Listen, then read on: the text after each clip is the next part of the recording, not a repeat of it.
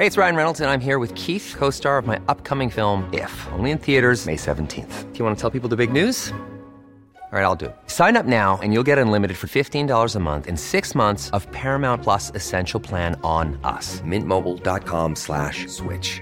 Upfront payment of $45 equivalent to $15 per month. Unlimited over 40 gigabytes per month. Face lower speeds. Videos at 480p. Active Mint customers by 531.24 get six months of Paramount Plus Essential Plan. Auto renews after six months. Offer ends May 31st, 2024. Separate Paramount Plus registration required. Terms and conditions apply if rated PG. Heraldo Podcast, un lugar para tus oídos. ¿Otra vez? El gobierno de Estados Unidos no está nada contento con las políticas energéticas de López Obrador en México. Te contamos por qué. Esto es Primera Plana de El Heraldo de México.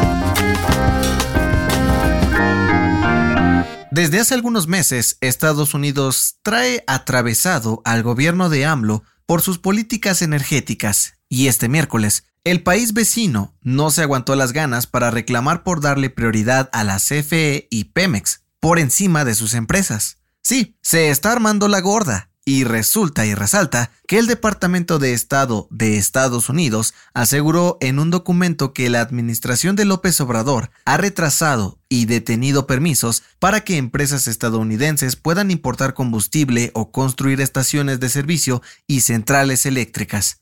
Según los estadounidenses, el gobierno mexicano ha hecho esto a propósito para cuidar los intereses de las empresas estatales y darles ventaja sobre sus competidores internacionales, violando las reglas del juego que tenían ambos países. Y aunque López Obrador aseguró que iban a tratar de remediar este asunto, las autoridades del país vecino dijeron que algunas empresas incluso han tenido que buscar compensaciones económicas por todos los retrasos que han sufrido. De acuerdo con el Departamento de Estado americano, esto podría provocar que se pierda la confianza en la independencia y autonomía de las empresas estatales y que las empresas ya no quieran invertir en nuestro país, además de que podría haber multas por violar acuerdos del TEMEC. lo que se viene. Gracias por escucharnos. Si te gusta Primera Plana y quieres seguir bien informado, síguenos en Spotify para no perderte de las noticias más importantes. Los tiempos de guerra en Ucrania siguen dejando víctimas mortales en todo el territorio, y este miércoles se sumó una tragedia más, pues el ministro del Interior, Denis Monastirsky, y otros dos funcionarios murieron luego de que el helicóptero donde viajaban se desplomara.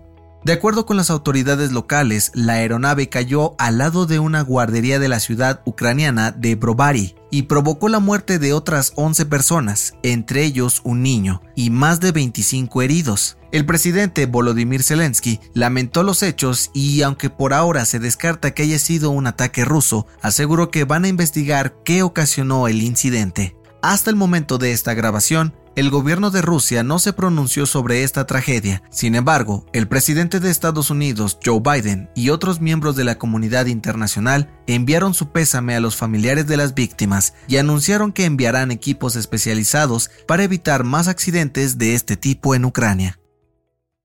En otras noticias, un juez federal otorgó una nueva suspensión provisional a la orden de extradición de Ovidio Guzmán a Estados Unidos. Será hasta el próximo 24 de enero cuando se lleve a cabo la audiencia para definir qué sucederá con el narcotraficante. En noticias internacionales, este miércoles dos aviones comerciales chocaron en el aeropuerto John F. Kennedy de Nueva York. De acuerdo con las autoridades, no hubo víctimas ni heridos, pero el incidente provocó el retraso de algunos vuelos. Y en los deportes, bombazo. Según medios nacionales, Diego Lainez regresará al fútbol mexicano luego de fracasar en su aventura europea con el Betis de España y el Braga de Portugal. Sin embargo, no llegaría al América, sino a Tigres.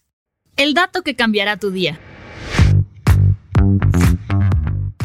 Las frutas son uno de los alimentos más importantes de nuestro día a día y una pieza clave en la dieta de todo ser humano. Pero, ¿sabes cuál es la más consumida en todo el mundo?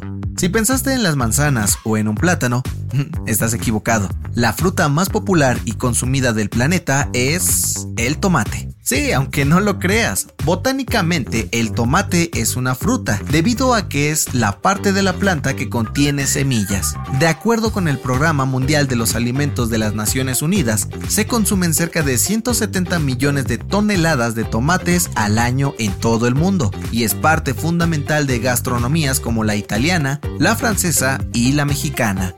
Yo soy José Mata y nos escuchamos en la próxima. Esto fue Primera Plana, un podcast del Heraldo de México. Encuentra nuestra Primera Plana en el periódico impreso, página web y ahora en podcast. Síguenos en Instagram y TikTok como El Heraldo Podcast y en Facebook, Twitter y YouTube como El Heraldo de México. Hasta mañana.